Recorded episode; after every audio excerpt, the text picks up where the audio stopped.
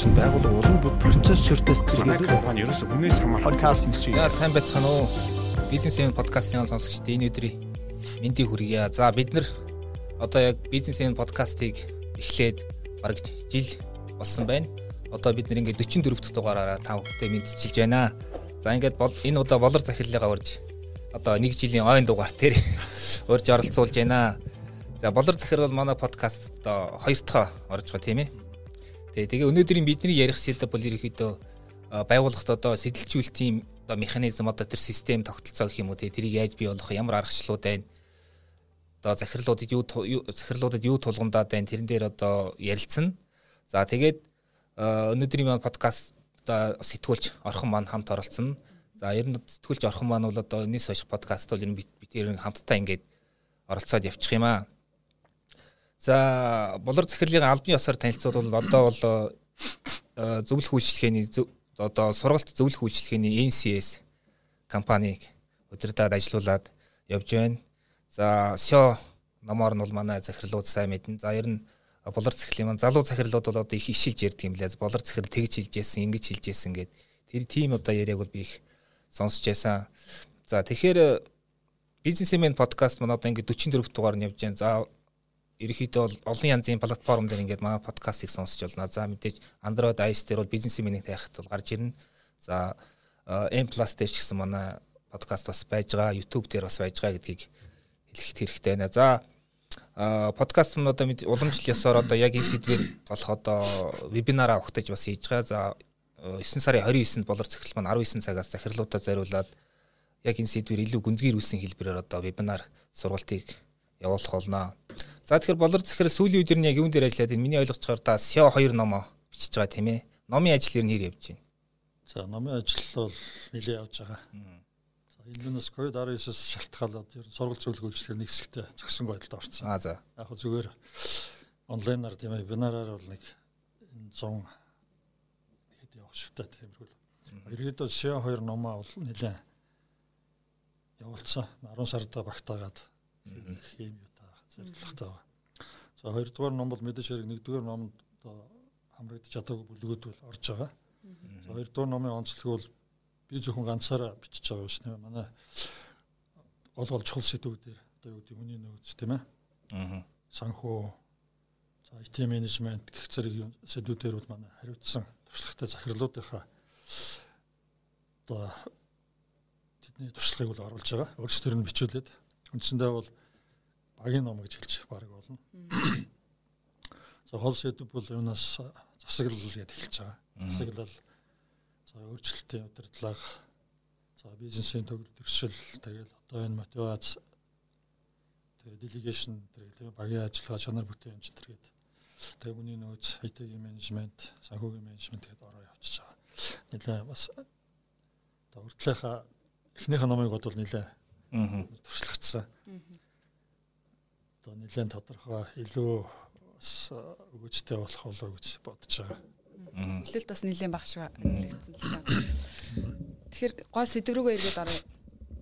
Бизнесийн байгууллагуудын хувьд э одоо ажилтнуудынхаа ажлын бүтээмжийг сайжруулах энэ асуудал бол нэлээд одоо байнга яригддаг сэдв шүү дээ тий. Тэгээ ажлын бүтээмжийг сайжруулах гол одоо тохируулах тохиргоо нь болохоор сэтэлжүүлэлт гэж ойлгоод байна л да. Сэтэлжүүлэлтийг хийхин тулд хамгийн түрүүнд эхлээд байгууллагын ажилтнуудын сэтгэл ханамжийн судалгааг хийх ёстой гэж та ярьж байсан. Энэ судалгааг ер нь хэрхэн хийх вэ эхлээд? За эхлээд сэтэлжүүлэлтийн гол ач холбогдлыг хэрэгтэй баг тийм ээ. За одоо үед бол ялангуяа сэтэлжсэн ажилтан сэтэлжсэн багийн одоо үнцэн нь асар их болж байгаа.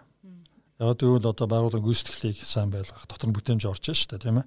За байгууллага дотор хүмүүсийн харилцаа таатай байхад бол энэ сэтэлжүүлэлт маш өндөр үүрэгтэй байдаг. Тэгэхээр энийг бид ялангуяа одоо бас ингээд COVID-19 гэх тийм ээ. Одоо ийм өндөр өндрөөс нөхцөл байдал бид нар яаж хүмүүсээ сэтэлжүүлэх үү, яаж одоо чадварлыг ажилтнаа хадгалжуулах үү гэл тийм ээ. Ажлын байруудаа хадгалах уу гэд энэ цаг үед бол бас сэтэлжүүлэлт бүр их юутай болчихж байгаа. Одоо чухал сэдв болчихж байгаа. За мэдээж сэтэлжүүлэлтийн одоо төвшин шалах олон судалгаанууд бий л дээ.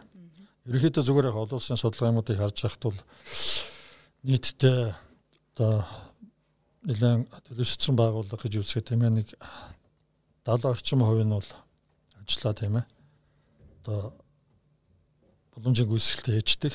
За 30 орчим хувь нь бол ер нь жонсгтэй хандж муутай байдаг. А бүр ингээд ерөнхийдөө ярих юм бол ер нь бүх хүний хувьд бол бас ингээд ихэнх хүмүүсийн хувьд бол бас ажилтаа сэтгэл ханамж бүр нэгт их сайн биш. Тэгээ мэдээж хэрэг одоо дургүй биш л дээ. Тэгэхээр яагаад ингэж юу гэдэг одоо нэг баг 3-1 тийм ээ ажилтаа бас нэг тийм дата бас байдаг юм байна л да. Яг ажиллаа бол хийн. Тэгтээ бол нөгөө бүр нэг сэтгэл зүрхнээс өөртөө одоо бүх чадвар боломж нөөцөө дайчлаад компани тийм ээ одоо цаа эзэмшигч шиг тэгж сэтгэл гаргаж бас ажиллаж чаддгүй юм байл л да. Тэгэхээр ийм байгаа. Зүгээр ерөн зүгээр бидний хувьд бол практиктээр ажилтнуудын сэтгэл ханамж байнга л анзаарч явдаг л та. Яг хөө зүгээр жилдээ бол нэг том судалгаа гэдэг. Байгууллагын соёлын судалгаа гэдэг том одоо судалгааны түүл байдаг. Бид нэр 10 гаруй жил энийг хэрэгжилж байгаа. Newtel компаниас эхлээд Newtel дээр, Mobicom дээр, Scatel дээр хэрэгжилж байсан. Энэ үл их мундаг төлөлтэй. Одоо юу гэдгийг байгууллагын үйл ажиллагааг одоо бүтэн харуулах 11 тийм бүлэг 70 гаруй асуултаар авчдаг. Энэ дээр үл яг л гарна. Ягаад энийг хийж байгаа нэхээр бид нар бизнес төлөвлөгөө боловсруулж байгаа үед 11 дугаар сарын дундуур авчдаг. Тодорхой өдөр зааж агаад тодорхой хэмжээний тухайн жилд хийгдсэн ажлуудаа бүгдийг одоо ажилтнуудаа хич нэг эргэж тийм ээ дурдж тийм ээ сануулах байдлаар ингэж мэдээлэл өгч хагаад цаг гаргаж хагаад авдаг. За энэ дээр бол маш чухал юмнууд ирнэ л дээ. Дүгнэлтүүд гаргана. Нийтдээ бол 70 гаруй асуудлаар авчдаг. Саналыг авчдаг. Тэгээ эндээс үл ингээд боловсруулалт хийгээд за эрхчлэлийнхээ бизнес төлөвлөгөөнд тусахтай. За аль одоо бүлэгч асуултууд тийм ээ ялангуяа сэтгэл ханамж, ажлын орчин, залуу урамшуулал байгууллагын соёлын талаар одоо ямар байна ажлуудын карьер өсөлтийн талаар өсөлтнүүд ямар байна маш сайн авчаад тэрнийхээ дагуу бизнес төлөвлөгөөнд тусгаад ингээд яваад идэх. Тэгээ жил жил ингээд яваад хахаар аянда одоо сэтгэл ханамж юу одоо нийт тийм ээ байгууллагын соёлын судалгааны төвшин бэл ингээл ахаад идэх. Ер нь л яг зүгээр нэг 75% хүрчүүл бас нэлээд сайн болчлоо гэж үздэг. Гэхдээ яг зүгээр сайн энэний араар ажиллаад байхад бол жилдээ дээдл нэг нэгээс нэг 2 2 л нэмэгддэг л дээ. Чи аргагүй шүү дээ олон хүнийг тийм ээ. Бүх хүмүүсийн хувьд бас ингээд ажилдаа хандлага, зорилго тийм ээ. Сэтгэл ханамж гаргаж байгаа болохоор нэлээд сайн ажиллагаа хийж ажил сайжирдаг ийм л байгаа. За тэрнээс гадна зүгээр юуны явц жилийн туршдаа бол ажилтнуудаас бид нар одоо янз бүрийн ивент зохион байгуулаад тий. Жишээл одоо юу гэж юу гэдэг холбооч тийм байрс гэдэг юм уу, шинжлэх гэдэг юм, спортын уралдаан тэмцэж юм уу. Бид нар чинь одоо ер нь их одоо өөрийн холбооны салбарт бол нэлээд олон жил ажилласан ажил систем нэг залуу л да. Одоо Y generation-ийн гэсэн үг шүү дээ тийм ээ. Тэгэхээр тэдний маань хувьд бол нэг тийм зөвхөн ажлаас гадна тэгээд албан харилцаанаас гадна албан ус харилцаар нэлээд зөв өгчих нэлээд эрчимтэй бас нэг ажлынхаа байгууллагатаа бас тийм нэг тийм орчиндоо тийм ээ дуртай таатай уур амьсгалыг хүсдэг юм уу юм л да ажилтдаг байгаа юм тийм нэлээ. Тэр болгоныхаа дараа нь авчдаг бид нар маш тавчхан байдлаар Яг бол бид нар дотоод мэдээллийн сүлжээ нэлээд сайн хөгжүүлсэн байдаг интернет. Тэрүүгээр тэгэл нэг төв болохгүйгээр ивент болгоны дараа 5-6 асуултаар тийм ээ. За энэ тухайн ивентийн зохион байгуулалт нь ямар байв, тийм хөтөлбөр нь ямар байв, хоолонд нь ямар байв тийм ээ. Одоо юу гэдгийг тэгээд одоо хийсэн газар нь орчин таалагдуу гэл ингээл асуугаад дор дор нь юмуд гаргаад явчихдаг. Тэгээд дараа дараачийн ивентүүдийг бид нар илүү тийм ээ. Дөрөнд гарсан санал одоо юу гэдгийг шунжилт юм байв. Тэрийг илүү тас засах илүү одоо таатай болгох чиглэлээр ингээ явцдаг. Тэгэхээр ингээд сайжрал яваад байна гэсэн үг шүү дээ тийм ээ. Тэгэхээр энэ даа ингээ байгуулгын соёл байгуулгын одоо ажилтнууд ажилтаа хандах хандлага юм бол улам сайхан бол улам ингээ ихтрал ажилтаа дуртай ярьдаг тийм ээ. Ажилтаа яриас сахлантай ярьдаг. Ингээ өөрөө хийж байгаа ажлаар бахархдаг. юм одоо ийм болол ихэлтэй. Тэ. Энэ сар одоо хамгийн сүүлийн сургалт сургалтаа 29-нд болно компани ажилтнуудыг сэтэлжүүлэлт гэсэн сэдвэр болно. Энэ сургалтанд одоо яригдах гол нэг сэдв бол сэтэлжүүлэлтийн орчин гэдэг байгаа. Ингэнээр тайлбарлахад компани ажилтны идэвхтэй ажиллах орчин нөхцөлийг нь яаж бүрдүүлэх вэ? Энийг одоо манай Facebook live үзэж байгаа үзэгчдэд яг энэ нөхцөл байдал үед яг энэ цаг үед цар тахлын энэ цаг үед тий ажилчдынхаа сэтгэл ханамжтай ажилдаа идэвхтэй ажиллах тэр орчныг нь хэрхэн бүрдүүлэх вэ гэж бүрдүүлж та өөрийнхөө харилцагч байгууллагуудаа зөвлөж байгаа вэ? За юуны сэтэлжүүлэлтийн орчин гэхээр бол ерөнхийдөө тухайн баг тийм ээ одоо үүдийн газар алба хэлтс нэгжүүд ажлын их одоо үс боломжоор хэр зэрэг хангагдсан ажлын орчин нь ямар байгаа юм. Тэгээд сэтэлжүүлэлтийн одоо хэмжүүрүүд нь юу байгаа юм тийм ээ. Тэднийг бол олцоо яадаг л та ярина л та. Яг зүгээр мэдээж хэрэг одоо хүний ажлын орчин бол одоо сэтэлжүүлэлтэнд чухал нөлөөтэй л та яг боломжоор одоо компани компани өөрийнх нь болсныг санхүүгийн чадхаас хамаараа тийм ээ. Одоо ядч ажлынх нь тийм ээ. Наад захын нөхцлөө тийм ээ. Одоо ажлын талбай, гэрэл төлөв, дулаан юу гэдгийг тийм ээ. Тэгээд бүх нөөцүүдээр хангагдсан байдаг. Дөрвөн журмаар бол одоо илүү ойлгомжтой тийм. Ажлын заавар журам гарсан байдаг. Тэр мэрийг бол одоо бүгдийг яах хэвээр. Тэрнээс гадна хүмүүсийн хоорондоо харилцаа одоо юу гэдэг менежер, ажилтан менежер, менежер, захирал менежерүүдийн ажлын уялдаа харилцаа бол нэлээд төвшөнд өртсөн байх юм бол ажил ойлгомжтой тийм ээ. За ажилд ажилтнуудад өгч байгаа үр даалгавар бол их зэгцтэй ойлгомжтой байх хэрэгтэй. Тэнд ямар үр дүн гарах нь бол тодорхой байх хэрэгтэй гэх мэтлэнгээр дараа нь энийг хэмждэг тийм одоо хэмжүүрүүд юу байна те тэрний талаар бол яригдана л та. За ковид тэгээд одоо байдал нэлээд өөрчлөгдөж байгаа шиг байна тийм ээ. За энэ үед бол одоо анзаарэгдэж байгаа зүйл их юм бол тийм ээ. Болж өгвөл одоо ажлынхаа баярыг ажилтны орон тоогүй тийм ээ. Компани боломжтой бол багасгахгүй хадгалах ийм л зорилго тавьж байна л да. За мэдээж хэрэг энэ нөхцөл байдлыг бол ажилтнууд маань сайн ойлгож байгаа учраас тийм ээ. Одоо болж байгаа үйл явдлыг бол мэдээлэл их сайн хаваалцах хэрэгтэй юм шиг тийм ээ. Тодорхой хэмжээгээр бас одоо тодорхой хугацаанд цалингаа багасгах. Тэгтээ шалтгаан сайн хэлэх хэрэгтэй шүү. Мэдээж хэрэг одоо борлуулалт үйлчлэгээ байгууллагын орлого ашиг бол ерөөс багасж байгаа жишээд тийм ээ. Ялангуяа борлуулалт үйлчлэгээний компаниудын хувьд бол за энэ үед мэдээж одоо ажилтан бол үнэхээр одоо байгууллагынхаа нөхцөл байдлыг сайн ойлгоод ялангуяа тодорхой хэмжээний санхүүгийн мэдээллийг суулцах хэрэгтэй байхгүй. Монгодынхан байхгүй шүү дээ. Тэгэхээр тодорхой хугацаанд одоо ажлынхаа ажилтнуудаа цалинг тодорхой хуваар тийм ээ багасгах байт юм уу? Ийм зүйлүүд бол яригдж байгаа. За миний хувьд шалгаа авах бас нэг жижигтэр борлуулалт төсөлтийн компани ажиллаж байгаа л да. Бол орон тоогоо бол багасгаагүй. Гэхдээ цалингаа бас багасгаагүй. Гэхдээ нөгөө зөрүүлээд явах вэхээр одоо ийм тийм ээ зах зээлийн одоо эрэл багасц үед яаж бид борлуулалтаа сайжруулах вэ гэдэг ажилтнуудад илүү тийм бүтээлч байх. Тэр талын дэмжсэн тийм одоо урамшууллын систем ч гэх юм гаргаж ингэж л явж байна л да. Тэгээ мэдээж хэрэг энэ бол гол нь ажилтнуудтай энэ байдал бол тодорхой хугацаанд л байгаа сорилт тийм ээ.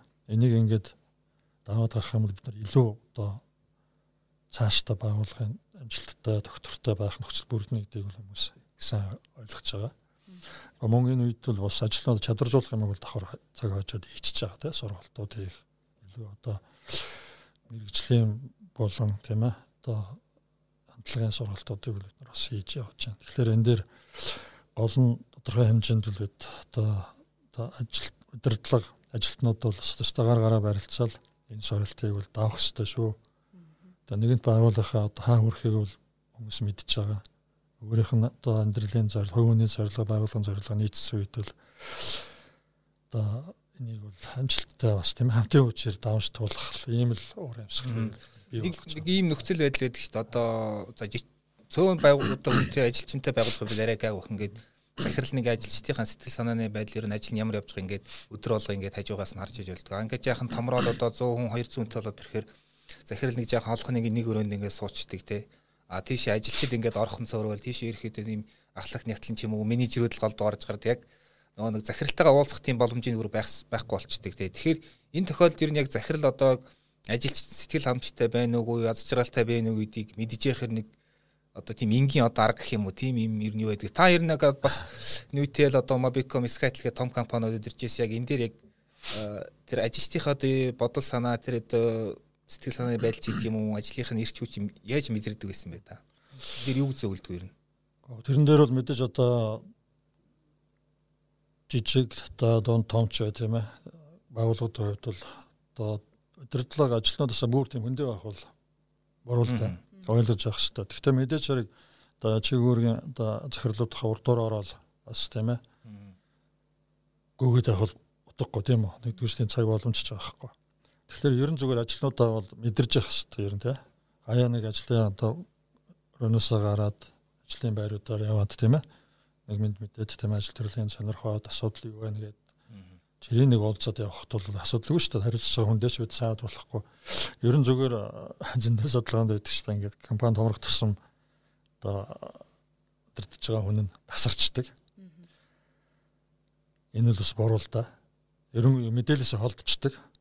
Холдох тусмаа одоо тэгэл одоо юу гэдгийг доор юу болж байгааг мэдэхгүй байх тусмаа өөрийнх нь одоо зорилгын хэрэгжилтүүл тэр хэмжээгээр л алдагтай шүү дээ. Тийм болохоор ер нь байнга доошоо гүгээд байгаа юм биш тийм ээ одоо энэ сэтэлжүүлэлтийн үедээс яригдана л да.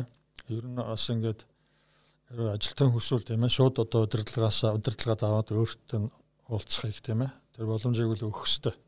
А тэглээгээд одоо юу шууд удирдах байгаа удирдлагынх нь үйл ажиллагаанд нэг айхтар ягаал тийм ээ садаа болж байгаа юм биш. Нөгөө хүний бас сонсч тийм ажилтнууд байдаг л да. Ер нь гадны туршлагч байдаг юм л нээлттэй хаалга гэдэг яг өөрийнх нь шууд удирдлагыг давж бас нэг тийм уулзах боломжийг олгох шүү дээ. Бид нар бол тэр зарчмыг бол уг нь хэрэгжилж ирсэн. Заавал энэ яас ч юм. Тэгэхээр бол бас нэг тийм юуг нь сонсчдаг хүсэл мөрөдөл тийм ээ. За бид нар бол бас яадаг олон бус арга хэмжээнүүд жисэж юм зөндөө хийждэг л те. Наа зах нь ингээл өглөөний мэдчлэгээд бид нар бол хийдэг байсан. Тэ. Нэг тэгэхээр өглөө ингээл хөдөндөө зогсоол эхлэхээс нэг 30 40 минут юм да. Тэгэл сайхан руу 7 хоногийн одоо ажилтны амжилт гэшээ. Ажил нь сайн биш тэгээд ингээд ячих дугаар барих чинь өөр штэ тий. Тэгэхээр тэр хооронд одоо янз бүрийн төвшнөх ажилтнууд тийм үйлчлэг зөвлөгч одоо хавл маань жолооч өсвөлөл захирлуудтай хүртэл ингээд мэдчилчдэг. Тэр чинь сайн сэтгэл төрөдөг байхгүй юу?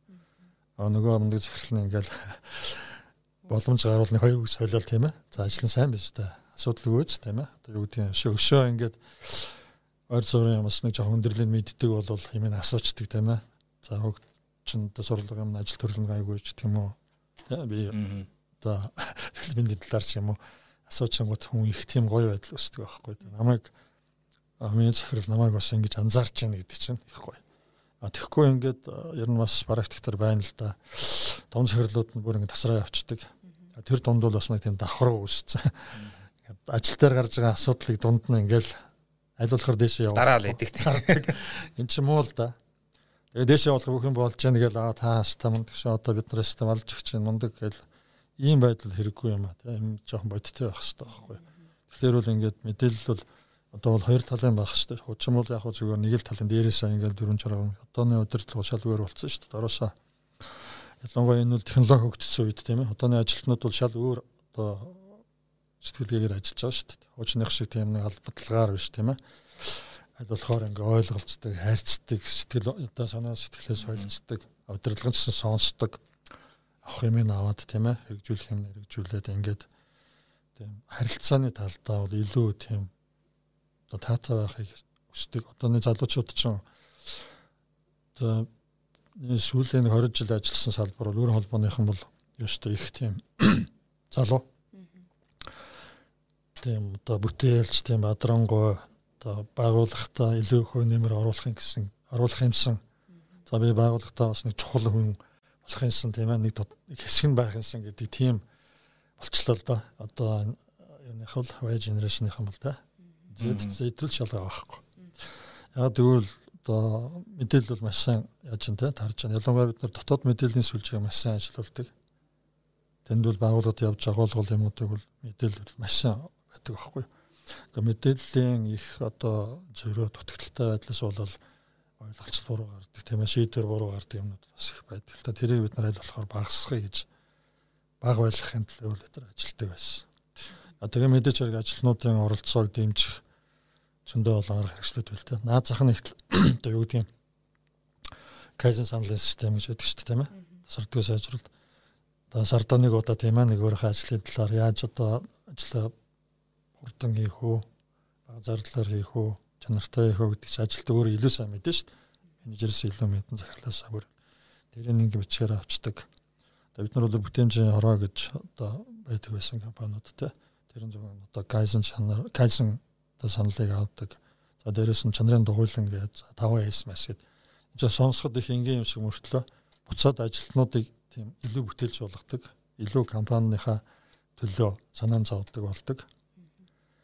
Ийм оролцоо сайжруулах ийм системүүд ч та нэг талаас бол яг одоо зардал хэмндэг багийн ажиллагаа сайжруулдаг, байгууллагын одоо одоо ажлын хөдөлгөөний төгжлийн хөтөлбөрийн соёлыг сайжруулах системүүд боловч цаагаараа бол одоо чи ажилтнуудын оролцоо гэдэг юм айгүй чухал болчихж байгаа. Engagement гэж ярьдаг шүү дээ, тийм ээ. Тэгээ байгууллагатайгаа байгууллагынхаа биний хэсгийн шүү. Миний хийж байгаа ажил ийм үн цэнтэй шүү, тийм ээ миний ажил одоо би ажиллаа үнэхээр сайн хийх юм бол одоо миний байгууллагад тийм ийм үнцэнтэй тэрнээс гадна цаашаа үйлчлэгээ одоо одоо бүтээгдэхүүн авч байгаа хүмүүст ийм мундаг тэгээд ойлгочих юм бол нөгөө ажиллаж ажилтнууд чинь илүү тийм одоо сэтгэл ханамжтай тийм ээ хийж байгаа ажиллаараа бахархдаг. Тэрнээсээр зүгээр өглөөний хороодарж бүртгүүлэл ороо нэг 6 цаг төхүүлж байгаа л гараал гүйчдэг. Энд чинь бол яг нэг талаас бол ажил явна. Тэгэхдээ бүр нэг ингээд байгаа бүх одоо мэдлэг чадвар нөөцөө бол ажилтгал авахгүй тийм. Ийм нэг л тэрийг л эвдэх. Ялангуяа одоо энэ сэтэлжүүлэлтийн үед бас мэдлэг менежмент гэдэг юм бас харагдах хэрэгтэй тийм ээ. Өөр одоо ажилтныхаа толгойд байгаа баримтчаагаа цаасан дор буугаагүй тэр ноу хаунуудыг яаж ил гаргах вэ? Ажилтнууд хоорондоо яаж туршлагаа солилцох вэ? Тийм ээ. Энийг яаж одоо туршлагатай ажилтнуудыг залуу ажилтнуудтай ингээд хамт дадлагжуулах арга гэл. Ер нь бол ажилтнуудыг ажилд авахаас нь эхлүүлэл эхэлдэг л ажилтаа. Тэгэхээр хэлжсэн шүү дээ. Сэтэлжүүлэлтийн одоо нөлөөл одоо ажилтнаа одоо өдөөж өгөх маш олон арга байна. Тэдний нэг нь одоо урамшууллын арга. Энийг бод манай Монголын компаниуд ялангуяа жижиг за жижиг дунд ер нь том гэлтгүй бүгдээрээ хэрэгжилж байгаа их хэрэгэлдэг тий. Энийг алдартай хүн бас зүйлсэн байдаг шүү дээ. Хаваа явах ингээд тийз бэлгэлхийнхаа өмнө ажиллана. Тэрнийхээ оронд өөрийнхөө чин сэтгэлээс сэтгэлээ ингээд шингээсэн ил загтал бичих ч юм уу те. Аль эсвэл нэг одоо нэг сарын хоолны талан өгдөг ч юм уу. Нэг тийм байдлаараа жижиг зүйлээс ингээд эхэлж урамшууллаа олгоо гэж зөвлөсөн байдаг л да. Таны хувьд харилцаж байгаа байгууллагуудаа зөвлөж байгаа байгууллагуудад урамшууллын ямар аргыг хэлж байна? За энэ бол юу л да. За мэдээж хэрэг сэтэлжүүлэлтийг хэрэгжүүлэх нэг чухал юм бол урамшуулалтай. Түрүүнд би сая ярьж байгаад яачлаа. Ажилтнууд яг шинэ ажилдаа орж орохоос нь эхлэл явдаг байхгүй тийм үү. Тэгэхээр бид нар бол шинэ ажилтны сургалт шийдэг тийм ээ. Тэрэн дээр одоо захирал өөрөө ороод байгууллагын гол зорилгоодыг танилцуулна тийм ээ.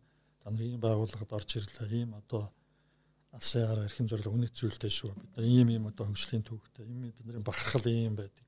За та нар нь одоо энэ сайхан компани нэг эдис нь боллоо та нарын одоо овог дээр чинь дахиад компани ч нэр нэмэгдэж байгаа шүү. Тийм үү? Одоо New Delhi гэдэг юм аа коммент хэрэгж хэлнэ шүү. Тийм учраас гэл эхэлдэг байхгүй. Ингээд та нарыг одоо компаниг сонгосонд баярлалаа. Тэнцэж орж ирсэн дахиад баяр хүргэе. Та нарыгаа одоо амжилт гаргана гэдэж итгэж байгаа шүү гэж хэлэхэд л нөгөө хүмүүс л сэтэлждэг байхгүй юу? Бас тэ хариуцлага бий байгаа юм л. А тэгэл мэдээж хэрэг шинэ ажилтан орж ирэхэд туршлагын үед янз бүрийн юм байна шүү дээ. Тэгэхээр Ялангуяа одоо туршлага багтаа хүмүүсийн туршлагатай ажилтнуудад даалгаж өгөх тий. Тэгэл одоо ажлын байран дээрх юмнууд маш сайн одоо яг та олон улсын стандартууд хэрэгжсэн болохоор бид нар илүү ойлгомжтой ажил. Тухайн ажилтан ажлаа хийх заавар журам нөөц бүх юм хэлээд өгчдөг. Ингээд хамт олонд нь танилцуулна тий. Газрын захирал юм уу? Зарим тохиолдолд өөрөө яваад тий. За ийм ажилтан одоо манай багт орж ирж байгаа шүү. Тэгээд тэр танилцуулгаас өксүүлээл тийм ээ чинь хамт олондоо усч эхэлж байгаа байхгүй юу. Өөх би ямар гоё компанид ороод ир миний сонголт зөв байж тийм ээ. Ийм сайхан унсууд ажилт юм байна. Нөгөө хүн чинь улам хичээгээл улам одоо маш урд энэ байгууллагын соёл дасах тийм илүү бүтээмжтэй ажиллах гэл тэгэл өөрийнх нь зорилго нь ингээл байгууллагатай нийцэл явцдаг ийм зүйлүүд байдаг наацхан. Тэгэхээр энэ дээр дөрвөлөөдөг би яг урамшууллын хувьд бол тийм ээ материалыг материалыг босгол явчихж байгаа. За нэг бол юуны үеэр бол бинарын үеэр нэлээд системүүд бий. Тэгэхээр би бол инх инх дортой. Ер нь манайх манайхан ч монголчууд ч бас менежментийн одоо бас би бол том түүхтэй уламжлалтай гэж ойлгохдаг шүү дээ. Одоо мотивашныг ингээ хэлчихэж байгаа төвшөлтэй. Урмаар тийжэхээр урмаар тийжээ гэдэг. Гайхамшигтай үг шүү дээ тийм ээ. Ийм хэдхэн үгээр тийм дөрөвхөн үгээр л одоо энэ том идэвхжүүлэлтийг хэлчихэж байгаа шүү дээ. Урмаар тийжээ урмаар тийжээ тийм ээ. Урам гэдэг бол аюул чухал. Ялангуяа одоо залуу залуу үеийнхэн тийм ээ. Одоо Y generation одоо Z-ийнхэнд бол ялангуяа тийм ээ технологи асар их хөгжсөн, асар их мэдээлэлтэй. Одоо ийм үе шүү дээ. Миний хувьд бол аль аль аль үеид нь ажиллаж исэн тийм ээ. Цэцгэлэг компанид ажиллаж байхад ажиллаж байхад бол X generation-ийнхэнтэй тийм ээ. Одоо Ахмад дунд насныхантай ажиллаж исэн бол тэгээ дараа нь залуучуудтай ажиллах гэл ингээл generation болгоны чинь бас өөрийнх нь тийм хэрэгцээний э, байдал өөр л дөө. Онцлог онцлог харуулад. Ялангуяа generation болгоны цаан чинь технологийн хөгжил айгүй нөлөөлдөг байхгүй. Жишээлбэл X generation-ийнханд тэр үед яхах гэхээр одоо юу гэдгийг телевиз их гол мэдээллийн хэрэгслээс За Y-аас эхлээл Z Z-т бол одоо интернет гэл тийм ээ. Ингээл за Z-ийнхэнд бол ингээд сошиал гэл тийм сошиал гэл. Эн чинь айгүй тийм хүмүүсийг хөгжүүлдэг. Ерөөдөө хүмүүсийн хэрэгцээ бол өсөж байгаа шүү дээ. Нөгөө Масловын 5 5 шатлч одоо бүр 8 болцсон. Хүмүүс бол асар их хөгжсөн байгаа үг байхгүй юу? Зүгээр нэг урд нэг ажил хийгээл нэг хийгс юм хийгээ явцдаг байсан биш хүмүүс өөрийгөө хөндлүүлэх, тэ өөрийгөө ойлгуулах, өөрийгөө хөгжүүлэх энэ талын хэрэгцээ бол аюул их болцсон. За энэ хэрэгцээг ингээл ойлгоод энэ дээр нь ажиллах юм бол хүмүүс бол ингээл урам орол ингээл илүү бүтэмжтэй тийм илүү гүйцэтгэл сайтай илүү одоо компани гэсэн тийм хандлагатай болчихсон. Та тэгэхээр ер нь материалыг бус яг нөгөө сэтгэл зүйрөө хандсан тийм урамшууллыг илүү олох олохыг зөвлөд юм биш. Ер нь. Ер нь бол яг материалыг юм өгөөд байх бол хүмүүс аваад байдаг байхгүй. Одоо юу гэдэг нэг удаа занагаар утас өглөө дараагийн удаа араа илүү юм өгөхгүй л те доошлуулж ч болдог одоо тэгээд машин өгөх юм уу байр өгөх юм уу материал гэх юм бол яг тухайн үед аягүй сайн сэтэлждэг тэгээ мартагддаг байхгүй а тэрний оронд одоо юу гэдэг юм материал бус хамгийн энгийнхэн талархал байхгүй зүгээр талархаж за нэг төслийн багт ажиллаж байгаа багийнхантай төслийн хугацаанд нь одоо юу гэдгийг зардалт нь хугацаанд нь харуул амжилттай хийж юм бол захирлын ороод тийм ээ.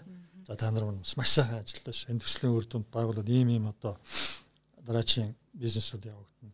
Гээл баярлалаа гэж хэлж ихтэй. Эсвэл нэг ажилтныг ч юм уу хамт олон донд нь энэ жил одоо энэ сард энэ удирдлын гүйцэтгэлч маш өндөр байлаа чамд баярлалаа. Ийм санаачлаг гарсанд баярлалаа гэж яг доорн тийм ээ. Зөв цагт зөв одоо талархал илэрхийлж ихтэл их гоё. Ялангуяа байгууллагын одоо талангийн хурал мурал дээр ч юм уу тийм ээ Ядчлан ингээд тайлангийн юунд нэр нь ороод тэр одоо газрын тэр албаны тэр хэлтсэн тэр гээл нэр дуртах чинь хүртэл гоё штэ. Тэгэл хүмүүсийн нүүрэн дээр ингээд шагналаг өгөөл. Чинь нөгөө дотроо их баярлдаг байхгүй магтах магтахад дургуун байхгүй ч тийм. Тэгээ тэр зөв байх хэвээр шудраг байх хэвээр. Шудраг байх хэвээр заавал хэлэх хэвээр. Ер нь энэ дээр бол бас ингээд тийм бүх хүндээ тэг шантах хэвээр. Тэгэхгүй одоо ингээд бас нэг гарч байгаа байгууллагууд дээр анзаарч байгаа зүйл бол тийм. Энэ дээр бол бас нэг тийм нэг чаан шудраг болсон байгаа дах шиг тийм. Өөртөө өөртөө араа. Тэгэхээр түрүүний тэр бурам мурам гэдэг дээр яг би дөрүүл асуумаар л юу гэхээр одоо компаниуд төр байдаг шүү дээ ингээд одоо зарим компаниуд төр тийм соёл нь сонин тогтцсон. Сонин гэдэг нь юу гэхээр ингээд за би ингээд бараг цалингаа ингээд цагт нь аваад нэг банкнд банкнаас зээл авчих боломжтой ингээд явж ивэл бараг ингээд болж гин гэх тээ. Яг тэр тухайн ажилтнуудын тэр одоо нэг яг ажиллаа хийж байгаа байдлын тэр тухайн компани одоо үнэт зүйлс алсын хараа тэр соёлд ингээд нэг шингэж өгөөгүй ингээд зөвхөн материалын угаар сэтэлж яваад байдаг. Тэгэхээр ийм соёл бол угаасаа явандаа их хортой аюултай. А тэгэхээр яг одоо ягаад ингэж асууж юм тэгэхээр одоо яг цар тахлын үед ингээд харагдаж байна л да. Дээр надад бас нэг зөвлөл хэлж ирсэн. Үг гэхээр ингээд яг компаниуд ингээд нөгөө борлуулалтын суугууд хомигдаад ингээд хэцүү байдалд ороод ирэхээр яг тэр нөгөө сэтгэлтэй сэтгэлгүй ажилтнуудын ялгаа гарч ийн гэж яахгүй одоо яг тэр үнэт зүйлсд үнэн чүлдээ тэр хамт одоо тэр хэцүү байдлыг дав хэцүү нөхцөл байдлыг давж чадах тийм ажилтнууд аягүй цөөхөн үлдэж байна гэхэд тэгэхээр яг одоо тэр ажилтны одоо компани тэр үнэт зүйл соёлд нь өөрийнхөө тэр одоо ажиллаж байгаа байдлыг одоо уяхч гэх юм уу те. Энэ ийм нэг одоо тийм гоё орчин гэр нь яаж үүсэх вэ? Дөрөв тийсэн ажилтныг тийм ээ. Одоо шинэ ажилтныг ажилд ороход нь за хуучин байсан ажилтнуудыг бол тухайн компани дээр өнөө хувьд очиод байгууллагын юунаас эхэлтэл да. Нөгөө алсын хараа эрхэм зорилго үнэт зүйл. Тэр нь одоо хэр зэрэг зүг боловсрогдсон. Тэрнийг боловсруулахдаа хэр зэрэг оролцоотой байсан. Хүмүүстэй тэр нь хүрч байгаа юм уу юм уу? Зүгээр ингээд нэг тийм өөрөө лоцингийн чанартай байгаа юм уу хүмүүс хийж байгаа ажлынхаа одоо зорилгыг ойлгож байгаа юм уу сая хэлээс зүгээр нэг ингээд нэг бүртгүүлээл нэг цалин аваад нэг яхаа нэг жижиг сажиг юм. Гэхдээ хийх ёстойг нь хийчихэл яваад байдаг тий. Илүү хийхгүй. Тий. Гэтэл яаж одоо бол өрсөлдөөн бол амар. За дээрэс нь одоо өрсөлдөж одоо өрсөлдөөн ийм хурцаах үе дээрэс нь бас ингээд энэ нэг давчгийн хүчин зүйлийн юм бас гарч эхэлж шүү дээ. Энд ч юм уу цаашдаа ч гэсэн бас ийм юмнууд бол гарах байх л та. Энэ үед яг үхээр энэ үеийг амжилттай даван туулахын тулд бол яг ажилтнуудын тэр одоо үнэхээр байгуулга гэсэн тийм ээ. Сэтгэл сэтгэл хэрэгтэй л байна л да. Тэгэхээр энэ дээр энийг бол хэр зэрэг одоо тэр байгууллагынхаа зорилгыг сайн мэдж байгаа. Өөрийнхөө ажилдаа яаж уйж байгаа, өөрийнхөө хийж байгаа ажлынхаа үндсийг яаж ойлгож байгаа гэдэг тийм ээ. Зүгээр нэг оронтой бөглөл яг хүн харахад юм хий чин да. Тэгвэл хийгсэн юм хий чин. Өөрт нь тэрээс илүү хийх болцоо байж хахад та нэг тэгсийг л яваад ингэ. Өдөр чинь тэр хүн чи өөрөө хөгжихгүй. Байгууллагын хөгжилт ч муу байдаг. Тэгэхээр бидний гол зорилго бол тэрийг яаж тийм сэтэлжүүлж тийм ээ. Түрүүнд хэлсэн шүү дээ. Ялангуяа одоо нэлээд туршлагатай нөхөр тэрийг ингээд гаргаж тийм бусдад одоо юу гэдэг юм хуваалцах шийдэлгч байдаг юм уу баримтжуулаад үлдээгээд илүү одоо тэр арга туршлагын хүмүүс түргэх байх. Тэр талын юм дээр бид нар ажиллах хэрэгтэй л доо. Тэгснийхэн төлөө тэр хүмүүст одоо юу гэдгийг шилбэл бид нар баадын хөтөлбөр гэдэг юм. Залуу ажилтнуудыг хуучин дээр үед ч бас байсан шүү дээ тийм ээ нэг халамжлал өмөөжүүлэгч гэдэг. Тий. Тэр нэгэнт ч тэр бас зөв л доо. Тэр чинь зөвхөн одоо тухайн ажлынхан одоо байран дээр дадлажуулахаас гадна амьдрал нь ч гэсэн тийм ээ. Ахмад одоо ажилтны хувьд зөвлөдөг, тусалдаг. Одооныхоор бол одоо ментор гэсэн үг шүү дээ, тийм. Коуч ментор гэсэн тэр систем байсан. Одоо ч тэр бол бас ингээд одоо ментор коуч хэлбэрээр бол явж байгаа хэрэгтэй л дээ. Тэгээ ер нь яг зүгээр бүгд нэг тийм нэг одоо нэг зорилготой нэг санаатай хамт олон болчвол одоо ер нь хүнд үед ч гэсэн ажлынхаа байрыг тийм ээ орхиод юм уу эсвэл зүгээр нэг өөр одоо өрсөлдөж компани араа илүү цалин эсвэл өөр нэг өөр бенефит одоо аштайхан юм амлахад гараа явцдаг тэр байдал багасчдаг л да. Тэгээ бас нэг удирдлагын манлайлал хамаарна л. Үнэхээр зарим үед бизнес дандаа-лийн дардаа явахгүй шүү дээ. Бас тодорхой хэмжээний уналт гарах үе болно. Тэр үе заа заманах гарах болохоо л гэдэг дархан шиг юм хаял гараа явж. Эсвэл зүгээр араа илүү боломж амсан хүнрүү аял явцдаг. Тийм бол байж л идэг шүү дээ. Тэгэхээр тийм байдал гарахгүй тулд анханаас нь хүмүүсэл тийм зүг болох. Тэгээ нэг зориг дор нэгдсэн хүмүүс л бидний даваад гарна гэдэг ихтгэлтэй ирээдүгөө ойлгоцсон хүн бол төр зуурын тэр юмуудыг бол ер нь тэсэн шүү төвчин дээ. За яг энэ компанид байж хад бид нар тэртээ тэрний даавна. Удирдлагатай ихтгэлтэй зорилго нь биелнэ гэдгийг бол өөрсдөө зорилго тодорхойлоход нь ялангуяа оролцсон дундын үнэлгээнүүдэд нь бас ингээд хараад мэдээлэл аваад явж байгаа хүмүүсийн хувьд бол нэг удаагийн тэр нэг хүндрэлийг бол би энэ хамт олонтойгоо байж хахад бол даваад гарнаа. Би энэ хамт олонтойгоо байх хэрээр би үнцэнтэй болж байгаа тийм. Угаасаа компани томрол компани үнцэнтэй болонгууд ажилтнууд үнцэнтэй л болчдөг байхгүй. Дагаад тийм. Тийм л байдалтай л одоо нэг зорилго нэг санаа гэдэг юм би болох л та. Тэгээд би энэ хараалтай тусалдаг. А тэгвэл бас нэг юм хитрхи тийм нэг найрсаг найзрахыг болох юм бол бас хэтрүүлэх юм бол бүх юмд нэг юу биш та нэг хэмжээ зар. За баланс гэж те тэнцвэр гэж юм байдаг. Тэгэл. Хитрхийн найз одоо ингээл одоо бид гурав ингээд хитрхийн найз тийм ээ. Сайн. Тэгсэн мөртлөө ажил хитрхийн найз байх юм бол ажлын юм одоо гайгүй явж ирсэн бас амин зарим юм да биеиндээ тийм нөгөө хариуцлах тийм ээ. Одоо ажил хэрэгч шаардлага тавих юм чам багасчдаг байхгүй. Жишээлбэл нэлээд хатуухан юм тавих гэж заа заа ярьсан гэл. Тэрийг бол яг ингэ балансыг нь олж явах хэрэгтэй хол биш. Бүр нэг одоо ингээл ажил төрөл дээр бас нэг тийм хувийн харилцааныхаа тэр дотны гаргаад тахгүй. Ачлал ажил шүү дээ тийм найзвал найз шүү дээ. Тэрийг бас нэг хадгалах тэрийг олж харах хэрэгтэй. Бүр холоо байх юм бол болохгүй тийм үү. Бүр хитрхийн ингээл одоо дэндүү найрсаг байх юм бол бас ингээд ажил яг хөө ажил явах нь юм. Гэхдээ бивэндээ тийм нэг албан ёсны хариуцлага шаардлага тавих юм энэ төр болж байгаа. Та түрүүн генерашны талаар ярьсан. Одоо яг хуу олон захирал ингэж ярьж байгаа л өгөхээр одоо сүүлийн үеийн залуу үеэрээс ажил дээр тогтоо байчаад байна гэд. Ажил дээр ерөөс удахгүй байна гэд. Тэгэл нэг тийш явчихдаг. А зарим зөвлөхөлрөөс угаасаа энэ үе чинь ийм болцсон. Угаасаа тэднийг удаан ажилуулах гэсэн гэсний хэрэггүй. Ер нь хуучин бол ингээд одоо доктор сургалтын ажиллана гэж нэг ойлголт байгаа даа шүү дээ. Тухайн ингээл аюу олон жил тэнд ингээл байгаад. Одоо залуу үеийнхнийг тэг хэрэггүй болсон гэж яриад байгаа. Тэгэхээр ер нь одоо бол ингээд Ахмад болон залуугийн одоо нэг дөр ажиллаж байгаа компани бол маш олон байгаа даа шүү дээ. Тэгэхээр энэ хоёр үеийнхэн хоорондоо яаж ойлголцож одоо Ахмад нь ялангуяа залуу үе яаж сэтэлжүүлж одоо тэр компанид тэр н одоо зүтгэлийг нь гаргаж тэр хүнээс одоо үнэт зүйлийг бий болгох. Энд дээр та ямар бодолтой байдаг?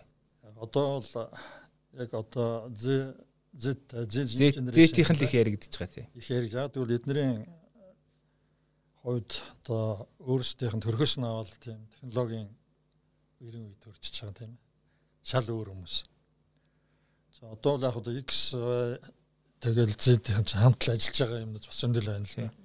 За яг мэдээж хэрэг одоо төрүүчийнхний тэр X хоёр генерашных юм бол болж байгаа. Тэдний юм хэрэгцээ бол ойлгомжтой шүү дээ.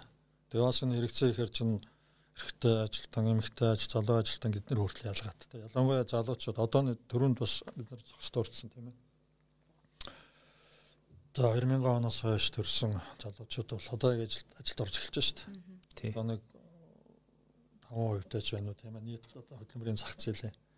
За нөгөөдөл нь бол нэг одоо гол нь Y generation яг тэд нар чинь баг нэг 60 70% таа. За X бол нэг 20% таа. Тэг үлдсэн нь бол Z-ийн мөрдүүлнэ шүү дээ. Энэ бүр хүчтэй явагдана. Тэгэхээр яг хөхөр эднэрийнхээ тэр юуг нь онцлогийг нь бол ойлгох хэрэгтэй л дээ шал өөр харилцаа шаардаж байгаа байхгүй. Хуучных шиг дүрм журам одоо айхтар зориг зориг бол мэдээж хэрэг байх хэвээр. Тэг нөгөө хүнтэй тийм илүү тийм эднэр чинь мэдрэмж өөрийнх нь мэдэх өөрийнхөө одоо өөрийгөө мэдрүүлэх удирдлагатайгаа бүр тийм их ойр харилцаатай байх тийм ээ. Яг тэгвэл түрүүн саш бид нараад хүний одоо ингээл хэрэгцээл өсөд шүү дээ. Бид нар ч юм уу асар их технологийн суур мэдлэгтэй төрөгтөн л одоогаар утсан те интернет нь бэлэн байж идэг. Тэгэхээр эднэртэй харьц харилцаа бол их чухал. Одоо эн чинь зөвхөн бид нарын эндээ ярьж байгаа асуудал дэлхийн дахны асуудал болчихж байгаа байхгүй те. Яаж энэ одоо Z generation-ыг одоо бүр дижитал альфавийнхан гэж хүртэл нэрлэдэг шүү дээ. 15 оноос хойшхыг эдний хувьд бол маш тийм өвөрмөц хэрэгтэй болчихж байгаа. Бүр ингэж ярьж штэ одныхан одоо эднэртээ ингээд ядч нэг урамшуулдаг одоо материалыг урамшуулвал ихэд тийм ээ Тэр нь өөр болчих гэж байгаа байхгүй. Одоо нэг юу гэдэг нэг бэлэг дор юу мөнгө ч юм уу тийм ээ? Нэг тийм мөнгөжснээс одоо нэг өөрсдийнх нь өөрийнх нь шүтдэг тийм ээ. Одоо залуучуудын брендийн кед ч юм уу тийм бүүз ч юм уу? Одоо ванс гэж одоо яаж одоо болох юм уу? Чаал өөр өөр болчихдаг гэж байгаа. Бүр ингэж шүү дээ. Одоо эднэрийн эднэрийг ойлгохын тулд эднэрийг эднэртээ одоо бас ингээд нарыг ажлын байранд ер нь доктортой ойлгохын тулд төлөөлөө удирч зөвлөлтөө хүртэл тийм ээ. Төлөөллийг нь оруулах гэж байгаа байхгүй. За. Төлөөлөө удирч зөвлөлч бол маш том шийдвэрүүд гаргана шүү дээ. Байгууллагын бизнес төлөвлөлөг, загваргал шийдвэрүүд гаргана.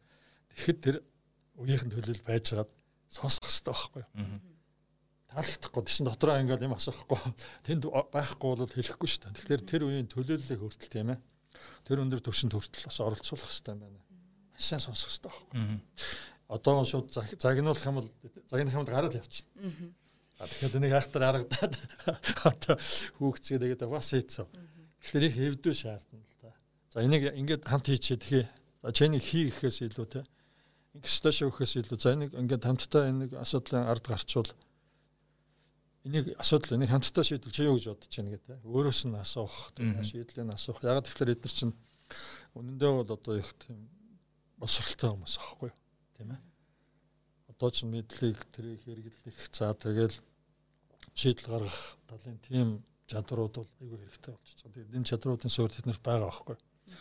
Тэгэхгүй өөрийнх нь бодсноос өөр юм яриад явчихвал за гэл ингэсгээл хэлэхгүй зэмэг өгс явал өгч юм тийм. Тэгэхээр өөрийнх нь яг ингээд тухайн асуудал төр юм чи юу гэж бодож чинь тийм. Би ингэж бодож чинь чи юу гэж бодож чинь гэдэг илүү тийм энэ дээр тийм харилцааны юм л тэднэртэй хэрэгтэй болчихдог. Тэрнээсөө X Y-ыг шиг шууд текстаа ингэстаа гэл өмнөөс нь одоо шийдвэр гаргах биш эднэртэй бол хамтарч та шийдвэр гаргах өөрийн ингээд оролцуулах энэ талын юм хэрэгтэй. Ямар сандаа түүцтэй оруулах гэж ярьж байгаа тий. Тий, тий. Айгуу гой санаа аваач. Тий, одоо ч угаасаа ийм ийм болцсон гэж яриад байгаа. Одоо сүүлийн үед нэг ширээгүй захирлууд гэдэг тийм нэг нэр тэмээ гараад ирсэн мэл ширээгүй захирлууд гэдэг. Өрөөч байхгүй, ширээч байхгүй ингээд нэг үр өвчтэй ингээд явж идэг. Тэгэл хамт олон дотор ингээд нэг уусаал явж идэг. Тэгэхээр сая 2 3 хоногийн түрүү 7 хоногт бизнес имэнд нэг сэтгэл зүйчнийг сонирхолтой ярилцлага орсон. Тэрийг хүмүүс их уншсан байли. Тэр үг гэхээр яг одоо энэ ZT Z үеийнхний талаар ярьж байгаа байхгүй юу? Тэр үг яаж яахэр энэ үеийнх юм бол ерөөсөө одоо XY-г бодвол тэр мэдээлэл хүлээж авах сувгийн шал өр болцсон тий. амар. Тэдний ягаад ном уншдаггүй гэсэн чинь нөгөө нөгөө унших хэрэгцээ нэх байх байхгүй болчих юм бол ягаад тэгэхээр ингээд бүх мэдээлэл ингээд дүрсээр эсвэл аваад байгаа ингээд шууд авчиж байгаа. Одоо өмнө нь бол бид нар чинь одоо уншаал тэрийгэ дотроо ингээд дүрслэн бодоол тэгж одоо мэдээлэл авдаг байлаа шүү дээ. А тэд нар л ерөөсөө уншаадах шаардлагагүй бүх юмыг баг англи хэлгүй байсан ч гэсэн тэрийг одоо нэг одоо баран сураадах зарим дээр хурдан тий. Тэгэхээр гол санааны үг гэхээр ерөөсөө ингээд энэ үеийнхэн бол ерөөхдөө юм жижигхэн хар гаргийнхан гэж байгаа байхгүй. Тэднэртэй бид нар өөр хэлээр ярилцах хэвээр. Тэгэхээр одоо яг сэтэлжүүлтийн профайл нүртэл ингээд шал өөр өөр бүртгэх гээд байна л да тий. Тэгэхээр яг энэ санааг би зүгээр одоо хэрвээ дэлгэрэнгүй мэдээлэл авах гэсэн одоо бизнесмен сайт руу ороод сүүл сүүлд орсныг ярьцлага тэрийг уншаарай. Орос сэтгэл зүйчийн яриацлага байсан. Тэгэхээр ер нь үеийнхэнтэй яаж ажиллах талаар нь илүү ойлголттой болох гэж бодож байна. За тэгэхээр бас одоо цар тахалтай холбоотой ахиж нэг зүйл асуухаар одоо одоо цөөнгүү захирлууд ер нь намаргүй шийдвэр гаргаж байгаа гэж бодож байна. Одоо ингээд аргагүй ихэнд сонгогдгол явуулахаар болж байна. За сайн ажилт хүний аргагүй ихэнд явуулахаар болж байна тий. Тэгэхээр ер нь одоо яг за эсвэл зарим нь бол одоо цалин буруулах нэг л янз янзын юм одоо алхам хийж байгаа хэл та.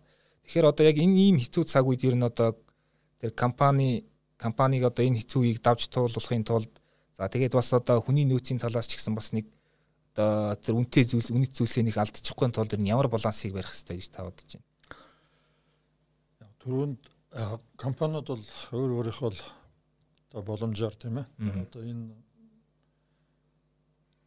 сар тахлын үед гэх юм уу давж шүүжин зүйлийн үед тийм ээ. Одоо бизнесээ авч үлдэх зорилготой байгаа хэл та. Яг нийгмийн даатгалын төлөө зарим тодорхой хугацаагаар чөлөө өгч чинь тийм ээ. Том газрууд бол янз бүр л байна. Зарим нь ингээд цалингийн яадаг. За бид нар ч гэсэн би түрүүнд хэлжсэн манайх бол тийм эхэлж байгаа компани болохоор олон хүн төвчлэн 20 хэдэн хүнтэй. Гэхдээ бид нар яг зөвөр нөхцөл байдлыг сайн ярилцж байгаа дэрлэха багийн хувьд бид цалингаа 50 багасгachж байгаа. Аа. Ажилтнуудаа багасгааг. Борлуулалт үйлчлэгийн ажилтнууд усаа сарцсангуу баг нэг сая орчим төгрөгийн цалин авдаг. Тэгээ чинь багасгахчаар одоо бас ингээд наацхийн тийм өөрийнхөө амжиргааны хэрэгцээ хангаж чадах уу. Тэрний оронд цохирлуудаа бол багасгахчд бол бас ойлгож байгаа л да. За бид хэдүүл ямар ч байсан энэ хүнд үеийг давтал тийм ээ. Багасгах ихт бол нэгд бол ойлгож байгаа. Энийг л даваад гарах нь тодорхой шинж ямар ямар хязгааргүй үржигдэх юм биш шүү дээ. Энэ өвчний чадвар нагаад вакцины гарна тодорхой үед бас ингээд ямар ч өвчин зар тахал байлаа гэсэн ингээд яадаг тийм ээ. Даргалт нь одоо зөксдөг тийм ээ. Тэрний эсрэг тэмцэж чаддаг бол тодорхой үйл байгаа юм л да. Тэгэхээр болж өгвөл одоо ялангуяа мэдээж удирдлагын баг бол үнцэнтэй. За дээрэс нь сайн чадварлаг ажилтнаа бол аль болохоор байлагчлах хэрэгтэй. А тэр нь тэгээ бас бид нар харьцангуй заавч хөлөөтэй болж шүү дээ тийм ээ. А нөгөө талаас бас ингээд заавал одоо юу гэдэг офист ажилладаг хүмүүс бол юмда байх уу тэг гэрээсээ ажиллах тийм. А эсвэл одоо бас инженер ярих юм бол одоо яд түрээс мөрөөсөө талбайгаа багасгах гэдэг юм уу эсвэл яг зүгээр нийтлэл үзэгдлэл те бас зарим нь ингээд түрээсээ бол түрээслүүлэгч бол багасгах чинь те 20% 30% 50% тодорхой хугацаанд тэд нэртэйг хэл амаа олцоод ягаад гэвэл яг зардлаа яаж багасгах вэ гэдэг дээр хамгийн боломжтой тийм ээ боломжуудыг ашиглах хэрэгтэй болчихж байна. Болж л өгвөл одоо бас нэг ажилтнаа явуулна ялангуяа тэгээд бэлтгэгдсэн сайн ажилтан удирдлагын багийн гишүүд идэв чинь тэр үнийг бэлтгэхийн тулд ашиг цаг хугацаа зарцсан шүү. Дахиад хүн аваад тийм ээ явуулж бүр ингэж нэг мөсөө явуулчаад дахиж хүн одоо тухайн ажлын байран дээр бэлтгэх гэдэг бол бас хэцүү шүү дээ. Хугацаа орно. Зардал зардал орно. Тийм болохоор одоо чадварлаг ажилтан удирдлагын байвал болохоор нэр нь авч үлдэх. Тэрнээс гадна өөр одоо орлого олох суугуудыг тийм ээ. Уламжлалт одоо аргуудаас гадна яаж нээх вэ? Бүхэл нөөцийг шавах хэрэгтэй болж байгаа юм л да. Ярилцж байгаа. За ингээ уртныхаар явлаа борлуулалт муу байна. Бүхэл суугуудаараа тэгвшээ ямар суугууд байж болох вэ? Тийм ээ. За өөр тэтгэн борлуулах өөр ямар юм гэж болох. Одоо юу гэдэг юм өөр чинь найш нөхөд одоо юу гэдэг юм байр орон тэгэл өнчөөч нэг тухайн л нөөц гараад байдаг аах. Бууж өгч болохгүй л дээ. Тэгэхээр энэ дээр одоо сайн ярилцаад 90 70 ярилцаад тэгээд ямар одоо шинэ боломж байна гэдгийг жинхэнэ креатив гэдэг чинь одоо бүтээлч байх чинь энэ үед л харагдаж шүү дээ.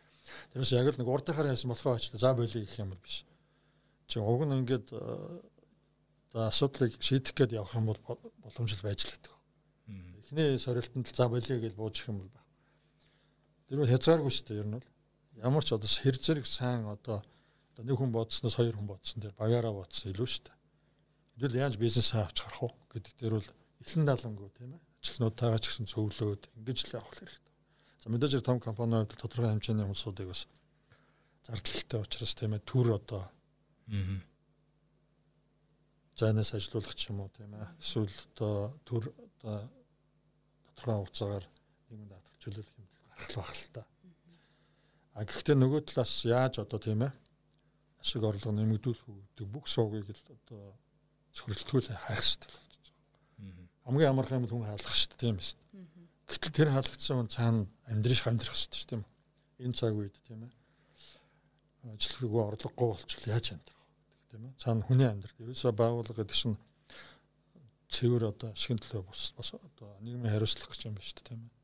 Зүүн чи олон ч ажилтнууд бол нэг ажилдаа орлоготой байна гэдэг чинь эцээ эц тийм үү. Хамгийн чухал юм байна. Их баг гэхээр талантай их шил тийм ээ. Энийг нэг энэний төлөө л ерөөсөө бүхэл боломжоо дайшлах хэрэгтэй. Тэгэхээр яг жижиг дундийнхны хувьд бол бас арай байдал арай гайг байж магадгүй зүгээр миний төсөөж байгаагаар маневр хийх боломж байна. Жишээ нь одоо мянгаар тоологдох ажилтнуудтай хувьд тийм том компаниудын хувьд бол бас үний нөөцийн тал дээр бол тэр чинь бүсэн нөөц. Тийм ээ. Тэр бол ойлгож нугасаач систем юунуудад ажиллаж байсан л доо 2008 9 онд чинь хямрал болоод бас юм болж байсан шүү дээ. Тэр үед яг хөө тэгтээ компаниуд тэр харьцангуй Монголд тэр эдийн засгийн хямрал бол бага нөлөөлсөн шүү дээ. Дөнгөж нэг үр зээл. Тэг удаагүй нэг түүхийг төсөлсөн. Бага байсан. Тэгэл тийм ээ манай улсын хувьд бол тэгээ зах зээл хэн чинь боломжинд байсан. Яг одоо том компанийн хувьд бол бас түрүүн зөөр хэллээ шүү дээ. Тэр ч дээ. Яг ингээд түр ингээд тэ бүр халдчихж байгаа биш. Тодорхой хугацаанд хэдэн сараар ингээд хүлээлгэж чинь шүү дээ. Мэдээж хэрэг одоо байдал сайжруул буцаж аавна гэсэн тийм газрууд нэлээл байх шиг тэр болохгүй юм биш л байх л та. Гэхдээ одоо энэ чинь харьцангуй бас одоо яадаг манай улсын хувьд бол одоо халдвар юмнууд бол харьцангуй дотоод юм бол бага байна тийм ээ. Одоо ингээд бага юмнууд нийцж байна. Гэхдээ нэгтэй бас нэг жоохон зөв юмуд бол нээж авахгүй бол тийм ээ. Одоо асуулт байна л. Энэ сэтэлжүүлэлтийг ер нь ярьж бүр эхлэхийн үндэс суурьны баг бүрдүүлэлтээс бас хамаарах юм болоо. Ажилдаа бүр ингээд мэрэгжилтэй одоо тухайлбал одоо би өөр дөрөж жишээ авах тий. Өөр ингээд мэрэгжилтэй үнэхээр дуртай хүсэл эрмэлзэлтэй тийм хүн байх юм бол би нэг ажилд орлоо гэхэд би өөрийгөө ингээд бүрэнд ажиллаа явах боломжтой байхгүй. Тэгэнгүүт эсвэл за зүгээр нэг өөрийнхөө хэрэгцээндээ санхүүгийн хэрэгцээндээ тулгуурлаад нэг ажилд орлоо тий. Тэгэнгүүт өөрийнхөө дургу сонирхолгүй нэг ажилд орлоо. Тэгэнгүүт нөгөө тэр хүний тэр хүнийг сэтэлжүүлэх хэрэг байгууллагын хувьд үүсээд байна шүү дээ. Тэгэхээр ажилдаа чин сэтгэлээсээ ханддаг дуртай тим ажилтныг баг бүрдүүлэлтэндээ яаж сонгож авах вэ? Энэ эргээд нөгөө хүний нөөцийн бодлоготой бас холбогдох байх л та. Тэгэл наач гоё асуулт л та. Ерөөсөө ажилд авахаас нь эхлээл гэж яриад байгаа шүү дээ нар тий. Ханаас нь зөв зөв сонголт. Ядаж нөгөө дараа нь тэр хүний тий яг тий. Ерөн зүгээр ажилтнуудынхаа одоо янз бүрийн төвшөнд тийм ээ ажилтан одоо юу тийм ээ зэрэглүүд дээрэс нь одоо янз бүрийн генерашнуудын хувьд бол хэрэгцээг нь ер нь гадарлах хэрэгтэй байхгүй одоо юу гэдэг энэ хүн бол та ажилтаа орлоготой байх нь хүн чухал юм байна гэх юм уу? Эсвэл мэрэгжилтэд дуртай мэрэгчлэр хөгжих. Илүү одоо дараачийн карьер хөгжил тийм ээ. Одоо юу гэдэг сэтгүүлч байсан бол дараа нь юу болдгийг тийм ээ. Редактор юу болдгийг тэгэл за захирал болдгийг юм уу? Тэгэхээр тэрийг бол анзаарч явах хэрэгтэй л ямар шаардлагаар энэ үнэ. Ерөөсөө сэтэлжүүлэлт сэтэлжүүлэлтийн чинь одоо итгэвчлэлтийн чинь хамгийн чухал юм сэтэл сэтлийг чинь төрүүлэх хэрэгцээ гэдэг байна шүү. Түрүүнд би бас хайлтэлсэн бас арим анзаараг гэж маад. Энэ хүнд ямар хэрэгцээ байгаа юм бэ тийм ээ. Энэ хүнд одоо ингэ мэрэгжлийн ур чадвараараа өссөөд ингээд зорилго нь тодорхой. 5 жилийн дараа 10 жилийн дараа одоо мэрэгжлийнхаа дэд түвшинд хүрье гэж бодож байгаа юм? За эсвэл энэ хүн бол явахтаа ингээд нэг ажилтаа орлохтой тийм ээ. Яагаад тасалчихгүй хань гэж бодож байгаа юм уу? Тэгвэл одоо бас ингээд сайн компанид ажиллаад нэгэн цэнтэй бай гэж бодож байгаа юм. Янз бүр юм байна шүү дээ. Эсвэл ингээд тодорхой хэмжээний урамшуул одоо цалингийн төлөө явж байгаа маань тэргээл тэрэн дээр нь одоо угаасаа одоо энэ төвчүүлэлтийн шидэлжүүлэлтийн юм дээр байдаг л та олон номцгоо дээр тэр юуны ажилтнуудынхаа хэрэгцээний тэр бүртгэлийг хийж гэж тий. Одоо таван дээр ямар та хэрэгцээтэй байгаа юм. Нэг хувийн хэрэг шиг л байх нь шүү дээ. Тэрийг мэдэрч явах хэрэгтэй байхгүй. Тэгэхгүй бол одоо тэрэнд нь таараагүй тийм урамшуул юм хийчих юм бол жоо. Тэгэхээр тэрийг яах. Тэгэхгүй та хамгийн гол чухал хэрэгцээ бол мэдээж хэрэг тухайн мэрэгжилтэд ажилдаа дуртай. Ажилдаа дуртай хүнээс л амжилт гардаг. Ажилдаа дуртай хахад цалин багасгсан ч гэсэн та бидэртээ тэргүй энэ дээр хөгжиж байна. Цалин багч гэсэн тэр үний ажил нь багасахгүй шүү дээ. Илүү одоо эрэл хайгуул хөгжих хэрэгтэй болно. Би энэ компанид одоо ялангуяа сүүлийн үеинд одоо Y generations ихлэл би энд ажиллана яаж хөгжих юм бэ. Миний үн чинь аль хүртэл явах вэ? Хөгжих нь чухал байгаа байхгүй. Үнэ нөгөө хэрэгцээ чинь өсчлөө шүү дээ те. Өнөөдөр зүгээр нэг тийм нэг наад захын нэг одоо хоол унд байр гэрүүлийн асуудал сайн хүндлүүлэх өөрийгөө таниулах мэдрүүлэх за тойл хайрлах марлах гэдэг шүү. Тэр тал чинь илүү болоо. Хүндрэлт юм бол хэрэгцээ нь өсөд байгаа. Тэр бас хэлсэн шүү дээ. Масловын одоо 5 хэрэгцээний шатлал гэлээд одоо тийш 8 болчиход явж байгаа шүү дээ.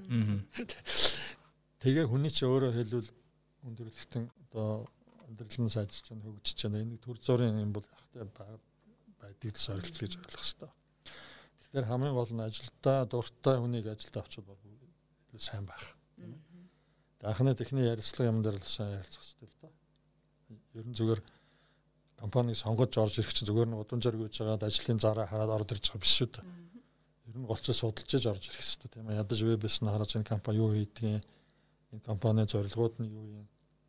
Юун дээр одоо үн цэн нь байдгийг тэрийг харж байгаа л за энэ энд компаниг миний бодолтой, миний зорилготой ер нь ойрлцоо юм байна тийм. Гэдэл ордог л байх гэж боддог шүү дээ хүмүүсийг тэрийг зүгээр хаварах ороод ирсэн хүмүүс оронгуудаа тэг өөр соёл парк хэл үний чинь хандлага одоо төлөвчлөө өөр штэ. Тэгээ тэрнээс бол зөрчлөх юм тэр хүмүүс удахгүй гараад явчихдаг л тэ. Хэмжлэн ингээд. Ажилдаа дуртай ах тэгээ дуртай дээр нь тоглоод ёо тоглолт тэгээ тэр хүнийг одоо хөгжүүлдэг, сургадаг тийм ээ. Өөрийнх нь боломжоор ажлын байран дээр за тэгэл нөгөө ажилтнууд чинь байгууллага дээр байгууллага болгон дээр тийм юмны багцууд байдаг шүү дээ тийм нэг бенефит тийм ээ. Ажилтан болсноор яадаг юм те одоо юу гэдэг юм? Тодорхой хэмжээний хөнгөлөлт цаан байр хоол унаа тийм ээ. Одоо бид нар бол гар утасны хөнгөлөлт юм ажлынхын байрны онцлогоос хамаарна за чи нэг сарда нэг 20 сая төгрөгийн явдаг шүү дээ. За захирлуул нэг 30 одоо юу гэдэг юм газрын захирлуул 40 хөнгөлөлт энэ төр өгөөд тийм ээ. А тэгээд тодорхой хэмжээний сургалтын зөөлмөл гэдэг юм. Ер нь зүгээр залуучуудыг харж байхад бол би ер нь яаж хөгжих вэ гэдэг их харддаг юм шиг байна. Байгууллагад орсноор. Чи илүү үнцэнтэй болох гэдэг чинь илүү үнцэнтэй болно гэдэг чинь илүү одоо тэрний хувьд өөрийнх үнэлгээ өссөн тийм ээ. Цалин карьерийн хувьд бол өсөх боломж тэрийг л харж байгаа юм л да. Тэгэхээр тэрийг л сайн мэдэрх гэсэн. Сүүлийн энэ залуу үеийн чи одоо байгууллагт ирэхдээ өөрийн гэсэн одоо тийм програмтай хөтөлбөртэй ирдэг гэж зарим яриад байгаа шүү дээ. Одоо тий. За энэ байгууллагт одоо ийм ийм хийж сурчаад ингээд явнаа ч гэдэг юм уу. Ер нь Джекма хэлсэн байдаг шүү дээ. Одоо чи манай компанид ер нь юу өгч чадах юм гэж тэгж асуух хэрэгтэй гээл Тэр санаа яваад байна л да тий. Тий, тий. За баярлалаа. Зөв л та. За тэгэхээр бизнесмен подкастын маань өнөөдрийн дугаар ингээд өндөрлж байна. За сэдэн маань мэдээж маш том, маш өргөн хүрээнийх болохоор биднэрт бас одоо болор захирлаас асууж чадаагүй захирлуудын сонсон ихснийг хэлж чадаагүй тийм зүйлүүд бас байгаа хаа. За тэгэхээр дараа дараагийн бид нар подкастаар бас ингээд энэ сэдвийг нь үе үе хөндөд явчихна. Аа тэгэхээр өнөөдрийн подкаст маань NCS компани захирал болор оролцлоо. За SEO номын зохиогч гэдгээр нь манай захирлууд мэднэ. За эргээд сануулхад яг энэ сэдвэр одоо бид нар одоо сая хэлсэн шиг одоо асууж чадаагүй бидний захирлуудын сонсон ихснийг хэлж чадаагүй тэр зүйлүүдийг бол одоо 29-нд болох вебинараар одоо асуулт тавьж болор захирлаас илүү детальны хариулт. Тий. Тэгээ асуултуудаа сайн бэлдэж ирээрээ манай одоо вебинарт оролцох хүмүүс тий. Тэгэхээр 29-нд 19 цагаас вебинар явагдана. За тэгээд тухайн үедээ мэдээллийг бол бизнесмений пэйж ууц болон бизнесмен сайтаараа та бүхэнд өгөө явуулчихнаа. За ингээд өнөөдрийн подкаст маань сэтгүүлч орхон маань оролцлоо. Ингээд дараа битэрүүл ингээд ирнэ подкастаа хамтдаа хөтлөөд цаашдаа явах болно. За би ч бас ингээд өөрийгөө бас заримдаа ингээд танилцуулахгүй орхичээд байд. Яг хөө зарим мэдэх бах, зарим ч мэдэхгүй бах те шинээр сонсч хүмүүс бол за би бол бизнесийн сэтгүүл сайтын одоо редактораар ажиллаад баг одоо 2 жил болж байна те. Тэгэхээр ингээд дараагийнхаа одоо вебинараар иргэн уулзъя тийм ээ. Сонсогчтой сануулж хэлгээд энэ сарын одоо хамгийн сүүлийн вебинар болор захирлах болж байгаа 29-ний 19 цагт болно. Онлайнаар болно. Тэгээ энэ сургалтанд захим сургалтанд болохоор би модератороор оролцсон. Болор захиралтаа туслана. Тийм энэ одоо сургалтанд бүртгүүлж байгаа бизнес эрхлэгчд маань ер нь хөвчлэн захирлын төвчний хүмүүс их орж ирэх байх гэж бодож байна л да. Удирдлага. Яг захирлаас өөрийнхөө яг компани дээр яг кейс дээр тулгуурлаж асуух гэсэн асуултаа надтай холбогдоод урьдчилаад ингээд өөх боломжтой байгаа.